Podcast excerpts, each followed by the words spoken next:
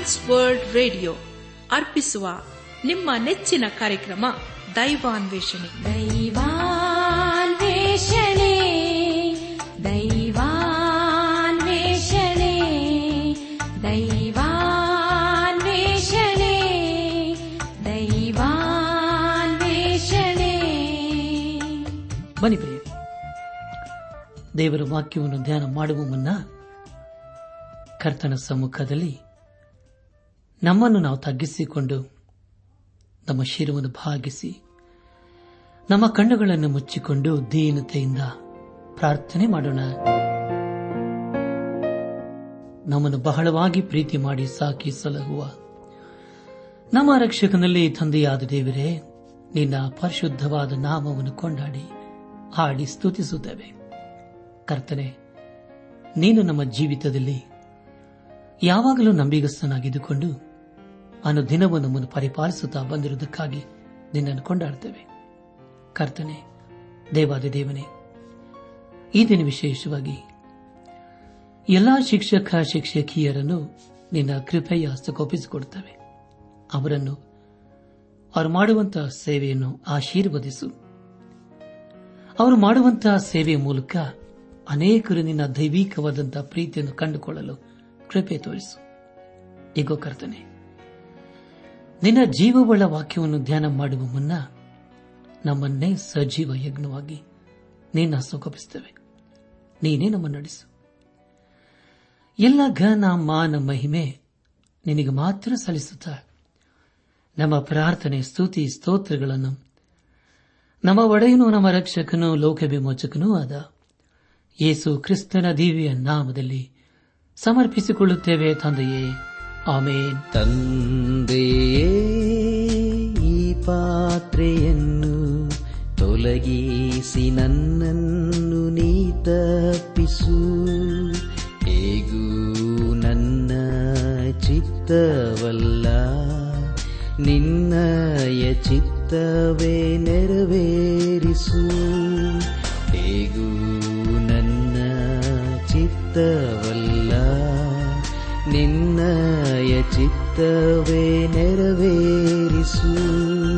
ತಂದೆ ಈ ಪಾತ್ರೆಯನ್ನು ತೊಲಗಿಸಿ ನನ್ನನ್ನು ನೀ ತಪ್ಪಿಸು. ತಂದೆ ಈ ಪಾತ್ರೆಯನ್ನು ತೊಲಗಿಸಿ ನನ್ನನ್ನು ನೀ ತಪ್ಪಿಸು.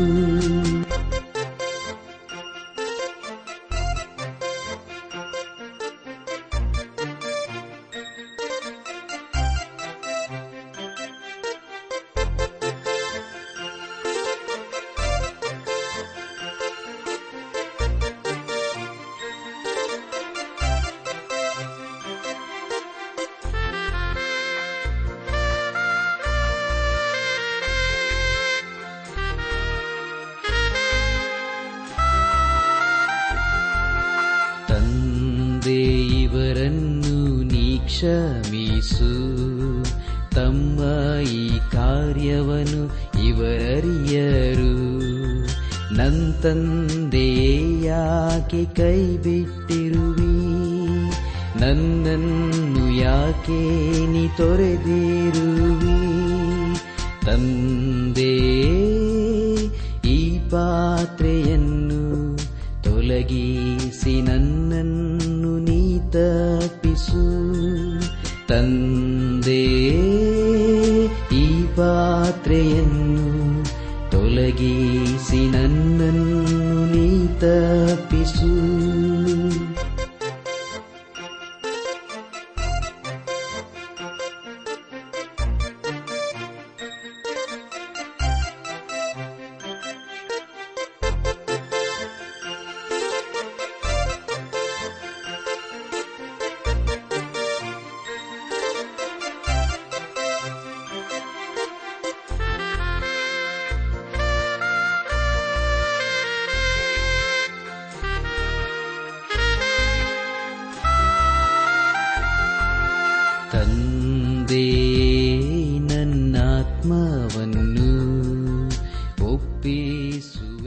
ಪ್ರೀತಿಸುವ ನನ್ನಾತ್ಮಿಕ ಸಹೋದರ ಸಹೋದರಿಯರೇ, ದೇವರ ವಾಕ್ಯವನ್ನು ಧ್ಯಾನ ಮಾಡುವ ಮುನ್ನ ನಿಮ್ಮ ಸತ್ಯವೇದ ಪೆನ್ನು ಪುಸ್ತಕದೊಂದಿಗೆ ಸಿದ್ದರಾಗಿದ್ದೀರಲ್ಲವೇ ಹಾಗಾದರೆ ಪ್ರಿಯರೇ, ಬನ್ನಿರಿ. ದೇವರ ವಾಕ್ಯವನ್ನು ಧ್ಯಾನ ಮಾಡೋಣ. ಕಳೆದ ಕಾರ್ಯಕ್ರಮದಲ್ಲಿ ನಾವು ಯೋಬನ ಪುಸ್ತಕದ ಇಪ್ಪತ್ತೊಂದನೇ ಅಧ್ಯಾಯ ಒಂದರಿಂದ ಮೂವತ್ತ ನಾಲ್ಕನೇ ವಚನಗಳನ್ನು ಧ್ಯಾನ ಮಾಡಿಕೊಂಡು ಅದರ ಮೂಲಕ ನಮ್ಮ ನಿಜ ಜೀವಿತಕ್ಕೆ ಬೇಕಾದ ಅನೇಕ ಆತ್ಮೀಕ ಪಾಠಗಳನ್ನು ಕಲಿತುಕೊಂಡು ಅನೇಕ ರೀತಿಯಲ್ಲಿ ಆಶೀರ್ವಿಸಲ್ಪಟ್ಟಿದ್ದೇವೆ. ದೇವರಿಗೆ ಮಹಿಮೆಯುಂಟಾಗಲಿ ಧ್ಯಾನ ಮಾಡಿದ ವಿಷಯಗಳನ್ನು ಈಗ ನೆನಪು ಮಾಡಿಕೊಂಡು ಮುಂದಿನ ಭೇದ ಭಾಗಕ್ಕೆ ಸಾಗೋಣ. ಯೋಬನು, ತನ್ನ ಸ್ನೇಹಿತರಿಗೆ ಹೇಳಿದ್ದೇನೆಂದರೆ, ಕೆಟ್ಟವರು ಈ ಲೋಕದಲ್ಲಿ ಸುಖ, ಸಂತೋಷ ಮತ್ತು ಸಮೃದ್ಧಿಯಲ್ಲಿ ಕಾಣುತ್ತಾರೆ. ಆದರೆ ಅವರು ಒಂದು ದಿನ ದೇವರ ನ್ಯಾಯ ತೀರ್ಪಿನ ಮುಂದೆ ನಿಲ್ಲಬೇಕು ಎಂಬುದಾಗಿ. ಅಷ್ಟೇ ಅಲ್ಲದೆ ದೇವರು ತನ್ನ ಮಕ್ಕಳನ್ನು ಆಶೀರ್ವದಿಸುತ್ತಾನೆ ಎಂಬ ವಿಷಯಗಳ ಕುರಿತು ನಾವು ಧ್ಯಾನ ಮಾಡಿಕೊಂಡೆವು. ಧ್ಯಾನ ಮಾಡಿದಂಥ ಎಲ್ಲ ಹಂತಗಳಲ್ಲಿ ದೇವಾದಿ ದೇವನೇ ನಮ್ಮ ನಡೆಸಿದನು. ದೇವರಿಗೆ ಮಹಿಮೆಯುಂಟಾಗಲಿ. ಇಂದು ನಾವು ಯೋಬನ ಪುಸ್ತಕದ ಇಪ್ಪತ್ತ ಎರಡು ಹಾಗೂ ಇಪ್ಪತ್ತ ಮೂರನೇ ಅಧ್ಯಾಯಗಳನ್ನು ಧ್ಯಾನ ಮಾಡಿಕೊಳ್ಳೋಣ. ಇಲ್ಲಿ ಫಜನ ಮಾತಿಗೆ, ಯೋಬನು ಹೇಗೆ ಉತ್ತರ ಕೊಡುತ್ತಾನೆ ಎಂಬ ವಿಷಯಗಳ ಕುರಿತು ನಾವು ತಿಳಿದುಕೊಳ್ಳಲಿದ್ದೇವೆ. ಈಗ ನಾವು ಈ ಪುಸ್ತಕದ, ಅಂದರೆ ಯೋಬನ ಪುಸ್ತಕದ ಮೂರನೇ ಭಾಗಕ್ಕೆ ಬಂದಿದ್ದೇವೆ. ಮೂರನೇ ಸಾರಿ ಯೋಬನ ಸ್ನೇಹಿತರು ಅವನನ್ನು ಆಕ್ರಮಣ ಮಾಡುತ್ತಾರೆ. ಇಪ್ಪತ್ತೆರಡನೇ ಅಧ್ಯಾಯ. ಪ್ರಾರಂಭದ ಎರಡು ವಚನಗಳಲ್ಲಿ ಹೀಗೆ ಓದುತ್ತವೆ. ಆಮೇಲೆ, ತೆಮ್ಮಾನಿನಾದ ಎಲಿಫಜನು ಮತ್ತೆ ಹೀಗಂದನು. ಮನುಷ್ಯ ಮಾತ್ರದವನಿಂದ ದೇವರಿಗೆ ಏನು ಪ್ರಯೋಜನವಾದೀತು? ಒಬ್ಬನು ವಿವೇಕಿಯಾಗಿ ನಡೆದುಕೊಂಡರೆ ಅವನಿಗೆ ಪ್ರಯೋಜನವಷ್ಟೇ ಎಂಬುದಾಗಿ. ಪ್ರಿಯ ಬಾನಿಲು ಬಂಧುಗಳೇ, ಈ ಮಾತಿನ ಅರ್ಥವೇನೆಂದರೆ ಮಾನವನಿಂದ ದೇವರು ಏನನ್ನು ಅಪೇಕ್ಷಿಸುವುದಿಲ್ಲ ಎಂಬುದಾಗಿ. ಯೇಸು ಕ್ರಿಸ್ತನು ಲೋಕನ ಬರೆದ ಸುವಾರ್ತೆ ಹದಿನೇಳನೇ ಅಧ್ಯಾಯ ಏಳರಿಂದ ಹತ್ತನೇ ವಚನಗಳಲ್ಲಿ ಹೀಗೆ ಹೇಳುತ್ತಾನೆ, ನಿಮ್ಮಲ್ಲಿ ಯಾವನಿಗಾದರೂ ಉಳುವ ಅಥವಾ ಕುರಿ ಮೇಯಿಸುವ ಆಳಿರಲಾಗಿ ಅವನು ಹೊಲದಿಂದ ಮನೆಗೆ ಬಂದ ಆ ಆಳಿಗೆ ನೀನು ತಟ್ಟನೆ ಬಂದು ಊಟಕ್ಕೆ ಕೂತುಕೋ ಎಂದು ಹೇಳಾನೆ. ಹಾಗೆ ಹೇಳದೆ, ನೀನು ನನ್ನ ಊಟಕ್ಕೇನಾದರೂ ಸಿದ್ಧ ಮಾಡು. ನಾನು ಊಟ ಮಾಡಿ ಕುಡಿಯುವ ತನಕ ನಡು ಕಟ್ಟಿಕೊಂಡು ನನಗೆ ಸೇವೆ ಮಾಡು. ಆಮೇಲೆ ನೀನು ಊಟ ಮಾಡಿ ಕುಡಿ ಎಂದು ಹೇಳೋನಲ್ಲವೇ ನನ್ನ ಅಪ್ಪಣೆಯಂತೆ ನಡೆದ ಆಳಿಗೆ, ನನ್ನಿಂದ ಉಪಕಾರವಾಯಿತೆಂದು ಅವನಿಗೆ ಹೇಳುವನೇ. ಇದರಂತೆಯೇ ನಿಮ್ಮ ಸಂಗತಿ. ನೀವು ನಿಮಗೆ ಅಪ್ಪಣೆಯಾಗಿರುವುದನ್ನೆಲ್ಲ ಮಾಡಿದ ಮೇಲೆ ನಾವು ಆಳುಗಳು, ಪ್ರಯೋಜನವಿಲ್ಲದವರು ಮಾಡಬೇಕಾದದನ್ನೇ ಮಾಡಿದ್ದೇವೆ ಅನ್ನೀರೆಂದು ಹೇಳಿದನು ಎಂಬುದಾಗಿ. ಪ್ರಿಯ ಬಾಂಧವ್ಯ ಬಂಧುಗಳೇ, ದೇವರು ನಮ್ಮಿಂದ ಏನನ್ನು ಅಪೇಕ್ಷಿಸುವುದಿಲ್ಲ. ಒಂದು ವೇಳೆ ಆತನು ಅಪೇಕ್ಷಿಸುವುದಾದರೂ ಆತ ನಮ್ಮ ಜೀವಿತವನ್ನೇ ಅಪೇಕ್ಷಿಸುತ್ತಾನೆ. ಯೋಬನ ಪುಸ್ತಕ ಇಪ್ಪತ್ತೆರಡನೇ ಅಧ್ಯಾಯ. ಮೂರರಿಂದ ಐದನೇ ವಚನದವರೆಗೆ ಓದುವಾಗ, ನೀನು ನೀತಿವಂತನಾಗಿರುವುದು ಸರ್ವಶಕ್ತನಿಗೆ ಸುಖವೋ? ನಿನ್ನ ನಡತೆಯನ್ನು ಸರಿಪಡಿಸಿಕೊಂಡರೆ ಆತನಿಗೇನು ಲಾಭ? ನಿನ್ನ ಭಯಭಕ್ತಿಗಾಗಿಯೇ ಆತನು ನಿನ್ನನ್ನು ಶಿಕ್ಷಿಸಿ ನ್ಯಾಯ ತೀರ್ಪಿಗೆ ಗುರಿ ಮಾಡುತ್ತಾನೋ ನಿನ್ನ ಕೆಟ್ಟತನವು ದೊಡ್ಡದೇ ಸರಿ. ನಿನ್ನ ಪಾಪಗಳಿಗೆ ಮಿತಿಯೇ ಇಲ್ಲ ಎಂಬುದಾಗಿ. ಪ್ರಿಯ ಬಾನಿಲ್ ಬಂಧುಗಳೇ, ಯೋಬನ ಕುರಿತು ಅವನ ಸ್ನೇಹಿತರು ಅವನನ್ನು ಸರಿಯಾಗಿ ಅರ್ಥ ಮಾಡಿಕೊಳ್ಳದೆ ಅವನನ್ನು ಹಾಸ್ಯ ಮಾಡುತ್ತಿದ್ದಾರೆ. ಅವನ ಕಷ್ಟಕ್ಕೆ ಪರಿಹಾರವನ್ನು ಕಂಡುಕೊಳ್ಳದೆ ತಮ್ಮ ಮನಸ್ಸಿಗೆ ಬಂದ ಹಾಗೆ ಮಾತಾಡುತ್ತಿದ್ದಾರೆ. ಪ್ರಿಯ ಬಾನಿಲ್ ಬಂಧುಗಳೇ, ದೇವರನ್ನು ನಮ್ಮ ಜೀವಿತದಲ್ಲಿ ಮೆಚ್ಚಿಸಬೇಕಾದರೆ ಆತನು ಮೆಚ್ಚುವಂತಹ ಕಾರ್ಯಗಳನ್ನು ಮಾಡಬೇಕು. ಆಗ ನಮ್ಮನ್ನು ಆಶೀರ್ವದಿಸಲು ಸಿದ್ಧನಾಗಿದ್ದಾನೆ. ಯೋಬನು ದೇವರೊಂದಿಗೆ ಸರಿಯಾದ ಸಂಬಂಧವನ್ನು ಹೊಂದಿದ್ದನು. ಅವನ ತನ್ನ ಮಕ್ಕಳಿಗಾಗಿ ಆಗಾಗ ಯಜ್ಞವನ್ನು ಅರ್ಪಿಸುತ್ತಿದ್ದನು. ಅದನ್ನು ದೇವರು ಸ್ವೀಕರಿಸುತ್ತಿದ್ದನು. ಆದರೆ ಈಗ ಯೋಬನು ಬಹಳ ಕಷ್ಟದ ಪರಿಸ್ಥಿತಿಯಲ್ಲಿ ಇದ್ದಾನೆ. ಇಪ್ಪತ್ತೆರಡನೇ ಅಧ್ಯಾಯ ಐದರಿಂದ ಏಳನೇ ವಚನದವರೆಗೆ ಓದುವಾಗ ನಿನ್ನ ಕೆಟ್ಟತನವು ದೊಡ್ಡದೆ ಸರಿ. ನಿನ್ನ ಪಾಪಗಳಿಗೆ ಮಿತಿಯೇ ಇಲ್ಲ. ನೋಡು, ನಿನ್ನ ಸಹೋದರನಿಂದ ಸುಮ್ಮನೆ ಒತ್ತೆಗಳನ್ನು ತೆಗೆದುಕೊಂಡಿದ್ದಿ. ಬೆತ್ತಲೆಯವರ ಬಟ್ಟೆಯನ್ನು ಸೆಳೆಕೊಂಡಿದ್ದಿ. ಬಳಲಿದ್ದವನಿಗೆ ನೀರು ಕೊಡದೆ ಹಸಿದವನಿಗೆ ಅನ್ನವಿಕ್ಕದೆ ಹೋಗಿದ್ದಿ ಎಂಬುದಾಗಿ. ಪ್ರಿಯ ಬಾನಲ್ ಬಂಧುಗಳೇ, ಇಲ್ಲಿ ಎಲ್ಲಿ ಫಜನು ಒಳ್ಳೆ ರೀತಿಯಲ್ಲಿ ಮಾತಾಡುತ್ತಿದ್ದಾನೆ.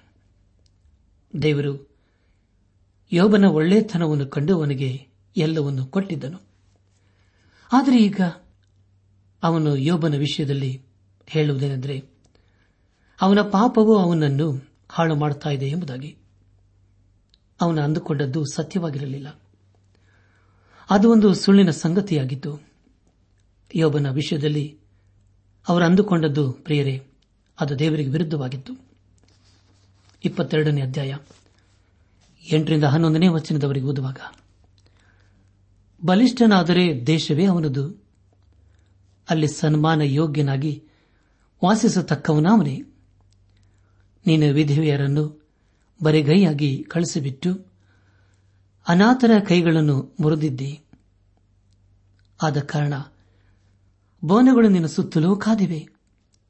ಪಕ್ಕನೆ ಉಂಟಾದ ಭಯವು ನಿನ್ನನ್ನು ತಲ್ಲಣಗೊಳಿಸುತ್ತದೆ. ಇದಲ್ಲದೆ ಮುಂಗಾಣದ ಕತ್ತಲು ಜಲ ಪ್ರವಾಹವು ನಿನ್ನನ್ನು ಆವರಿಸಿರುತ್ತವೆ ಎಂಬುದಾಗಿ. ಪ್ರಿಯ ಬಾನುಲಿ ಬಂಧುಗಳೇ ಎಲ್ಲಿ ಫಜನು ಹೇಳುವುದೇನೆಂದರೆ, ಈ ಎಲ್ಲಾ ಕೆಟ್ಟ ಕೆಲಸವನ್ನು ಮಾಡಿರುವುದು ದೇವರಿಗೆ ಗೊತ್ತಿದೆ. ದೇವರಿಗೆ ನಿನ್ನ ವಿಷಯ ಎಲ್ಲವೂ ತಿಳಿದಿದೆ. ಆದುದರಿಂದ ಅದಕ್ಕಾಗಿ ದೇವರು ನಿನ್ನನ್ನು ಶಿಕ್ಷಿಸಿದ್ದಾನೆ ಎಂಬುದಾಗಿ ಅವನಂದುಕೊಂಡನು ಆದರೆ ಪ್ರಿಯರೇ, ಯೋಬನ ಜೀವಿತದಲ್ಲಿ ದೇವರ ಉದ್ದೇಶವೇ ಬೇರೆಯಾಗಿತ್ತು. ಇಪ್ಪತ್ತೆರಡನೇ ಅಧ್ಯಾಯ. ಹನ್ನೆರಡರಿಂದ ಹದಿನಾಲ್ಕನೇ ವಚನದವರು ಓದುವಾಗ, ದೇವರು ಉನ್ನತ ಆಕಾಶದಲ್ಲಿಲ್ಲವೋ, ನಕ್ಷತ್ರ ಮಂಡಲದ ತುದಿಯು ಎಷ್ಟೋ ಎತ್ತರ. ನೋಡು, ನೀನಾದರೂ ದೇವರಿಗೆ ಏನು ಗೊತ್ತು? ಕಾರ್ಗತಿಲಿನ ಆಚೆಯಿಂದ ನ್ಯಾಯ ತೀರಿಸಬಲ್ಲನೋ ದಟ್ಟವಾದ ಮೋಡಗಳು ಆತನಿಗೆ ಪರದೆ ಆಗಿರುವುದರಿಂದ ನೋಡಲಾರನು. ಆಕಾಶ ಮಂಡಲದ ಮೇಲ್ಗಡೆಯಲ್ಲಿಯೇ ನಡೆದಾಡುತ್ತಾನೆ ಎಂದು ಹೇಳಿಕೊಂಡಿಯಲ್ಲವೇ ಎಂಬುದಾಗಿ. ಪ್ರಿಯ ಬಾನುಲಿ ಬಂಧುಗಳೇ ಎಲ್ಲಿ ಫಜನು ಯೋಬನಿಗೆ ಹೇಳುವುದೇನೆಂದರೆ, ದೇವರ ನಿನ್ನನ್ನು ನೋಡುತ್ತಿದ್ದಾನೆ ಎಂಬುದಾಗಿ. ಅವನು ಹೇಳುವ ಮಾತಿನ ಅರ್ಥವೇನೆಂದರೆ, ಯೋಬನಲ್ಲಿ ಯಾವುದೋ ಗುಪ್ತವಾದ ಪಾಪವು ಅಡಕವಾಗಿದೆ, ಅದನ್ನು ಅರಕೆ ಮಾಡುತ್ತಿಲ್ಲ, ಆದುದರಿಂದಲೇ ಈ ಒಂದು ಶಿಕ್ಷೆಗೆ ಗುರಿಯಾಗಿದ್ದಾನೆ ಎಂಬುದಾಗಿ ಹೇಳುತ್ತಿದ್ದಾನೆ. ಆದುದರಿಂದ ದೇವರು ಯೋಬನನು ಹೀಗೆ ಮಾಡಿದ್ದಾನೆ ಎಂಬುದು ಅವರ ಮಾತಾಗಿತ್ತು. ನಮ್ಮ ಧ್ಯಾನವನ್ನು ಮುಂದುವರೆಸಿ. ಯೋವನ ಪುಸ್ತಕ ಇಪ್ಪತ್ತೆರಡನೇ ಅಧ್ಯಾಯ, ಹದಿನೈದರಿಂದ ಹದಿನೇಳನೇ ವಚನದವರಿಗೆ ಓದುವಾಗ, ಕೆಟ್ಟವರು, ಮೊದಲಿನಿಂದಲೂ ನಡೆದ ದಾರಿಯನ್ನು ಹಿಡಿಯುವೆಯಾ? ಅಕಾಲ ಮರಣವು ಅವರನ್ನು ಅಪಹರಿಸಿತು. ಅವರಿಗೆ ಆಧಾರವಾಗಿದ್ದ ನೆಲವು ನೀರಾಗಿ ಹರಿಯಿತು. ದೇವರ ಅವರ ಮನೆಗಳನ್ನು ಸಂಪತ್ತಿನಿಂದ ತುಂಬಿಸಿದ್ದರೂ ಅವರು ಆತನನ್ನು ಕುರಿತು ನಮ್ಮಿಂದ ತೊಲಗಿ ಹೋಗು ಎಂಬುದಾಗಿ. ನನ್ನ ಆತ್ಮಿಕ ಸಹೋದರ ಸಹೋದರಿಯರೇ ಇದೆಲ್ಲವೂ ಹಳೆಯ ಮಾತಾಗಿದೆ. ಇದನ್ನು ಅನೇಕ ಸಾರಿ ಕೇಳಿಸಿಕೊಂಡಿದ್ದೇವೆ. ಇಲ್ಲಿ ಎಲಿ ಫಜನು ದೇವರ ಸುವಾರ್ತೆಯ ಅರ್ಥವನ್ನು ಯೋಬನಿಗೆ ಹೇಳುತ್ತಿದ್ದಾನೆ. ಆದರೆ ಯೋಬನಿಗೆ ಅದು ಬೇಕಾಗಿರಲಿಲ್ಲ.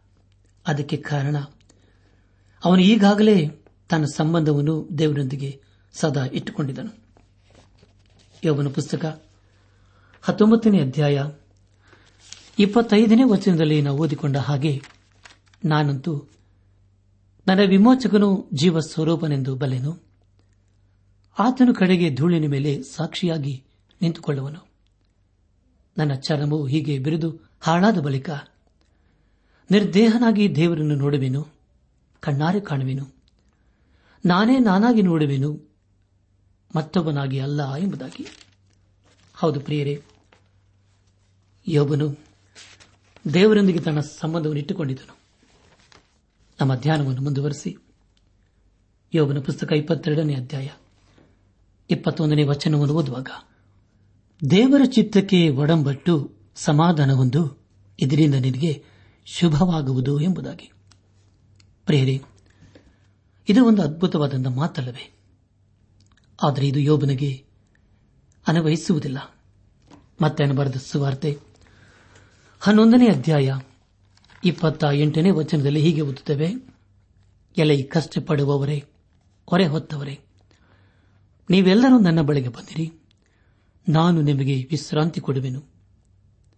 ನಾನು ಸಾತ್ವಿಕನು ದೀನ ಮನಸ್ಸುಳ್ಳವನೂ ಆಗಿರುವುದರಿಂದ ನನ್ನ ನೊಗವನ್ನು ನಿಮ್ಮ ಮೇಲೆ ತೆಗೆದುಕೊಂಡು ನನ್ನಲ್ಲಿ ಕಲಿತುಕೊಳ್ಳಿರಿ ಆಗ ನಿಮ್ಮ ಆತ್ಮಗಳಿಗೆ ವಿಶ್ರಾಂತಿ ಸಿಕ್ಕುವುದು ಎಂಬುದಾಗಿ.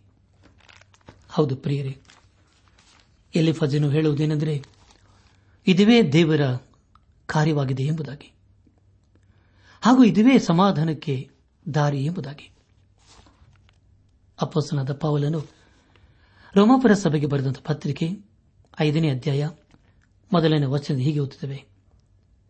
ಹೀಗಿರಲಾಗಿ ನಾವು ನಂಬಿಕೆಯಿಂದ ನೀತಿವಂತರಾದ ಕಾರಣ ನಮ್ಮ ಕರ್ತನಾದ ಯೇಸುಕ್ರಿಸ್ತನ ಮೂಲಕ ದೇವರೊಂದಿಗೆ ಉಂಟಾದ ಸಮಾಧಾನದಲ್ಲಿ ಇರೋಣ ಎಂಬುದಾಗಿ. ಪ್ರಿಯ ಬಾಂಧಲ್ ಬಂಧುಗಳೇ, ಒಂದು ದಿನ ನಾವು ಒಳ್ಳೆಯದನ್ನೇ ಹೊಂದಿಕೊಳ್ಳಲಿದ್ದೇವೆ. ಯೇಸು ಕ್ರಿಸ್ತನು ಸಮಾಧಾನದ ಪ್ರಭುವಾಗಿದ್ದಾನೆ. ಯಾರ್ಯಾರು ಆತನನ್ನು ತಮ್ಮ ಹೃದಯದಲ್ಲಿ ಸ್ವಂತ ರಕ್ಷಕನೆಂಬುದಾಗಿ ಅಂಗೀಕರಿಸಿಕೊಳ್ಳುತ್ತಾರೋ, ಅವರಿಗೆ ಆತನು ತನ್ನ ಸಮಾಧಾನವನ್ನು ಅನುಗ್ರಹಿಸಿಕೊಡುತ್ತಾನೆ. ನಮ್ಮ ಧ್ಯಾನವನ್ನು ಮುಂದುವರೆಸಿ. ಯೋಬನ ಪುಸ್ತಕ ಇಪ್ಪತ್ತೆರಡನೇ ಅಧ್ಯಾಯ ಇಪ್ಪತ್ತ ಮೂರು ಮತ್ತು ಇಪ್ಪತ್ತ ನಾಲ್ಕನೇ ವಚನಗಳನ್ನು ಓದುವಾಗ, ನೀನು ಸರ್ವಶಕ್ತನ ಕಡೆಗೆ ತಿರುಗಿಕೊಂಡು ನಿನ್ನ ಗುಡಾರಗಳಿಂದ ಅನ್ಯಾಯವನ್ನು ದೂರ ಮಾಡಿದರೆ ಉದ್ಧಾರವಾಗುವೆ. ನಿನ್ನ ಚಿನ್ನವನ್ನು ಧೂಳಿನಲ್ಲಿ ಹಾಕು ವಫೀರ ದೇಶದ ಪರಂಜಿಯನ್ನು ಹೊಳೆಗಳ ಬಂಡೆಗಳಿಗೆ ಎಸೆದು ಬಿಡುವು ಎಂಬುದಾಗಿ. ಪ್ರಿಯ ಬಾಂಧಲ್ ಬಂಧುಗಳೇ, ಯೋಬನ ಸ್ನೇಹಿತರು ಅವನನ್ನು ನಿನ್ನಲ್ಲಿ ಯಾವುದೋ ಪಾಪವಿದೆ.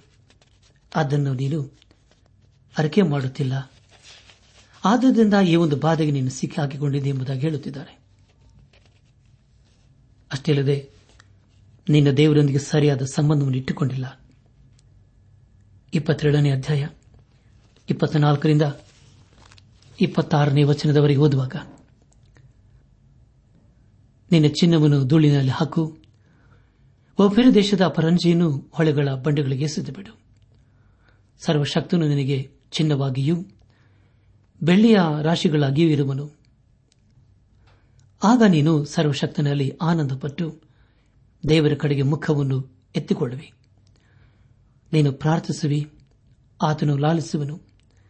ಆತನಿಗೆ ಹರಿಕೆಗಳನ್ನು ಒಪ್ಪಿಸುವಿ ಎಂಬುದಾಗಿ. ಪ್ರಿಯ ಬಾಂಧವ ಬಂಧುಗಳೇ, ಎಲ್ಲಿ ಫಜ್ಜನು ಹೇಳುವುದೇನೆಂದರೆ ದೇವರು ಯೋಬನ ವೈರಿ ಎಂಬುದಾಗಿ. ಆದರೆ ದೇವರು ಯೋಬನ ವೈರಿಯಲ್ಲ. ಇಲ್ಲಿಗೆ ಯೋಬನ ಪುಸ್ತಕದ ಇಪ್ಪತ್ತೆರಡನೇ ಅಧ್ಯಾಯವು ಮುಕ್ತಾಯವಾಯಿತು. ಇಲ್ಲಿವರೆಗೂ ದೇವಾದಿ ದೇವನೇ ನಮ್ಮ ನಡೆಸಿದನು. ದೇವರಿಗೆ ಮಹಿಮೆಯುಂಟಾಗಲಿ. ಮುಂದೆ ನಾವು ಇಪ್ಪತ್ತ ಮೂರನೇ ಅಧ್ಯಾಯವನ್ನು ಧ್ಯಾನ ಮಾಡಿಕೊಳ್ಳೋಣ. ಈಗ ಏಳನೇ ಸಾರಿ ಯೋಬನು ತನ್ನ ಸ್ನೇಹಿತರಿಗೆ ಉತ್ತರ ಕೊಡುತ್ತಾನೆ. ಮತ್ತು ತನ್ನ ಜೀವಿತದಲ್ಲಿ ದೇವರ ಕೃಪೆ ಬೇಕು ಎಂಬುದಾಗಿ ಅಂದುಕೊಳ್ಳುತ್ತಾನೆ. ಇಪ್ಪತ್ಮೂರನೇ ಅಧ್ಯಾಯ. ಪ್ರಾರಂಭದ ಎರಡು ವಚನಗಳಲ್ಲಿ ಹೀಗೆ ಓದುತ್ತೇವೆ. ಆಗ ಯೋಬನು ಇಂತೆಂದನು. ನಾನು ನನ್ನ ನರಳಾಟವನ್ನು ಎಷ್ಟು ಬಿಗಿ ಹಿಡಿದರೂ ಆ ನನ್ನ ಮೂಲಗುವಿಕೆಯು ದೇವ ದ್ರೋಹವೆಂದು ಈಗಲೂ ಎಣಿಸುತ್ತೀರಾ ಎಂಬುದಾಗಿ. ಪ್ರಿಯ ಬಾಂಧಲ್ ಬಂಧುಗಳೇ ಕಾಣುವುದಕ್ಕಿಂತಲೂ ಮತ್ತು ಹೇಳುವುದಕ್ಕಿಂತಲೂ ಕಷ್ಟದಲ್ಲಿದ್ದಾನೆ. ಮೂರು ಮತ್ತು ನಾಲ್ಕನೇ ವಚನಗಳನ್ನು ಓದುವಾಗ, ಆಹಾ, ಆತನ ದರ್ಶನವು ಎಲ್ಲಿ ಆದಿತು? ನನಗೆ ಗೊತ್ತಾಗಿದ್ದರೆ ಎಷ್ಟೋ ಸಂತೋಷ. ಆತನ ಸನ್ನಿಧಿನು ಸೇರೇನು ನನ್ನ ಬಾಯನ್ನು ತರ್ಕಗಳಿಂದ ತುಂಬಿಸಿಕೊಂಡು ನನ್ನ ನ್ಯಾಯವನ್ನು ಆತನ ಮುಂದೆ ವಿವರಿಸಿ ಆತನ ಪ್ರತ್ಯುತ್ತರದ ಮಾತುಗಳನ್ನು ತಿಳಿದುಕೊಂಡು ಆತನು ನನಗೆ ಹೇಳುವುದನ್ನು ವಿವೇಚಿಸೇನು ಎಂಬುದಾಗಿ. ಪ್ರಿಯ ಬಾಂಧವ ಬಂಧುಗಳೇ, ಯೋಬನೀಗ ತನಗೆ ದೇವರು ಬೇಕು ಎಂಬುದಾಗಿ ಅಪೇಕ್ಷಿಸುತ್ತಾನೆ. ಅವನ ಸ್ನೇಹಿತರು ಯೋಬನನ್ನು ದೇವರ ಕೃಪಾಸನದ ಬಳಿಗೆ ತರುವುದಕ್ಕೆ ಸಹಾಯ ಮಾಡಿದರೆ ಎಷ್ಟೋ ಚೆನ್ನಾಗಿರುತ್ತಿತ್ತು. ಆದರೆ ಅವರು ಹಾಗೆ ಮಾಡಲಿಲ್ಲ. ಬದಲಾಗಿ ಅವರು ಯೋಬನನ್ನು ಹಾಸ್ಯ ಮಾಡಿದರು.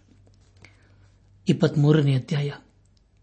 ಏಳರಿಂದ ಒಂಬತ್ತನೇ ವಚನದವರೆಗೆ ಓದುವಾಗ, ಅಲ್ಲಿ ಯಥಾರ್ಥ ಚಿತ್ತನು ಆತನೊಂದಿಗೆ ವಾದಿಸಲು ಅವಕಾಶವಾಗಿ, ನನ್ನ ನ್ಯಾಯಾಧಿಪತಿಯಿಂದ ನನಗೆ ನಿತ್ಯವಾದ ಬಿಡುಗಡೆಯಾಗುವುದು. ಅಯ್ಯೋ, ನಾನು ಮುಂದೆ ಹೋದರೂ ಆತನು ಸಿಕ್ಕುವುದಿಲ್ಲ.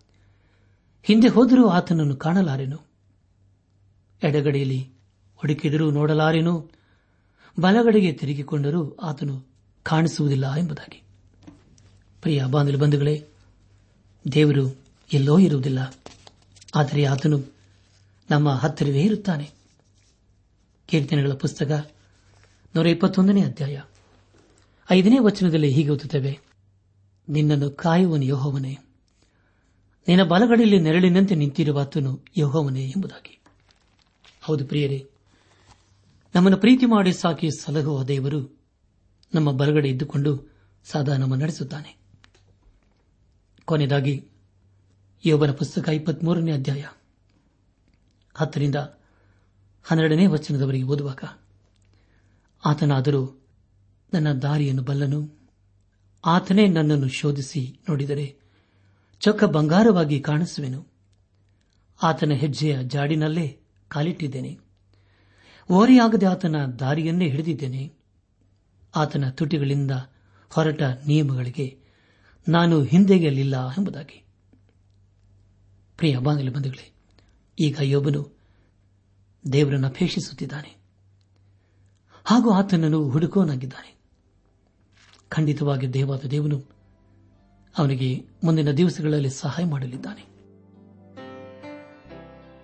ಈ ಸಂದೇಶವನ್ನು ಆಲಿಸುತ್ತಿರುವ ನನ್ನ ಆತ್ಮಿಕ ಸಹೋದರ ಸಹೋದರಿಯರೇ, ಆಲಿಸಿದ ವಾಕ್ಯದ ಬೆಳಕಿನಲ್ಲಿ ನಮ್ಮ ಜೀವಿತವನ್ನು ಪರೀಕ್ಷಿಸಿಕೊಂಡು, ಕ್ರಮಪಡಿಸಿಕೊಂಡು, ದೇವರು ಮೆಚ್ಚುವಂತಹ ಕಾರ್ಯಗಳನ್ನು ಮಾಡುತ್ತಾ, ಆತನ ಮಾರ್ಗದಲ್ಲಿ ನಾವು ಜೀವಿಸುತ್ತಾ, ಆತನ ಆಶೀರ್ವಾದಕ್ಕೆ ಪಾತ್ರರಾಗೋಣ. ಹಾಗಾಗುವಂತೆ ತಂದೆಯಾದ ದೇವರು ಯೇಸು ಕ್ರಿಸ್ತನ ಮೂಲಕ ನಮ್ಮೆಲ್ಲರನ್ನು ಆಶೀರ್ವದಿಸಿ ನಡೆಸಲಿ.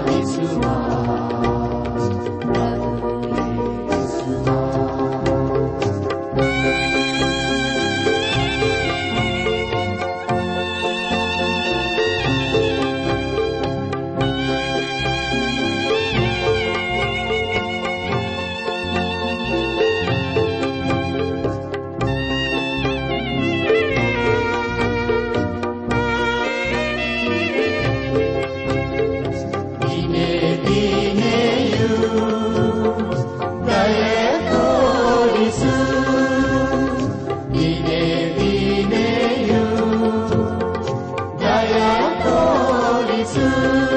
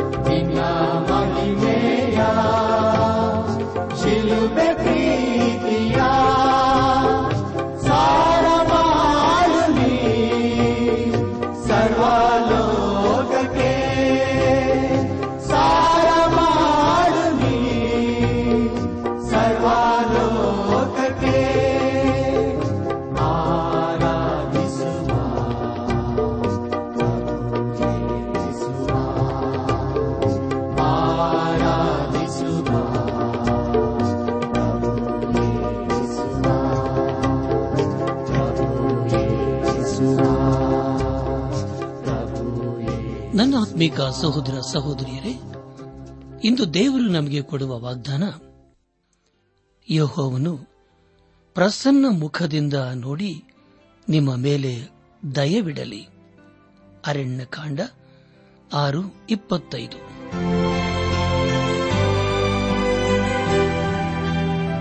ನಮ್ಮ ನೆಚ್ಚಿನ ಶ್ರೋತೃಗಳೇ, ಇದುವರೆಗೂ ಪ್ರಸಾರವಾದ ದೈವಾನ್ವೇಷಣೆ ಕಾರ್ಯಕ್ರಮವನ್ನ ಆಲಿಸಿದ್ದಕ್ಕಾಗಿ ತುಂಬಾ ವಂದಿಸುತ್ತೇವೆ. ಸೋಮವಾರದಿಂದ ಶುಕ್ರವಾರದವರೆಗೂ ಪ್ರಸಾರವಾಗುವ ಈ ಕನ್ನಡ ಕಾರ್ಯಕ್ರಮದ ಗುಣಮಟ್ಟವು ಇನ್ನೂ ಉತ್ತಮವಾಗಿ ರೂಪುಗೊಳಿಸಲು ನಿಮ್ಮ ಅಮೂಲ್ಯವಾದ ಸಲಹೆಗಳಿಗಾಗಿ ನಾವು ಎದುರು ನೋಡುತ್ತೇವೆ. ನಿಮ್ಮ ನೆಚ್ಚಿನ ಗೀತೆ ಮರುಪ್ರಸಾರ ಮಾಡಬೇಕಾಗಿ ಕೋರಿದರೆ ನಮ್ಮ ವಿಳಾಸಕ್ಕೆ ಇಂದೇ ಸಂಪರ್ಕಿಸಿ. ನಿಮ್ಮ ಪತ್ರಗಳು ನಮಗೆ ಪ್ರೋತ್ಸಾಹ ನೀಡುವುದಲ್ಲದೆ ನಿಮಗಾಗಿ ನಾವು ಮನಸ್ಸಾರೆ ಪ್ರಾರ್ಥಿಸುತ್ತೇವೆ.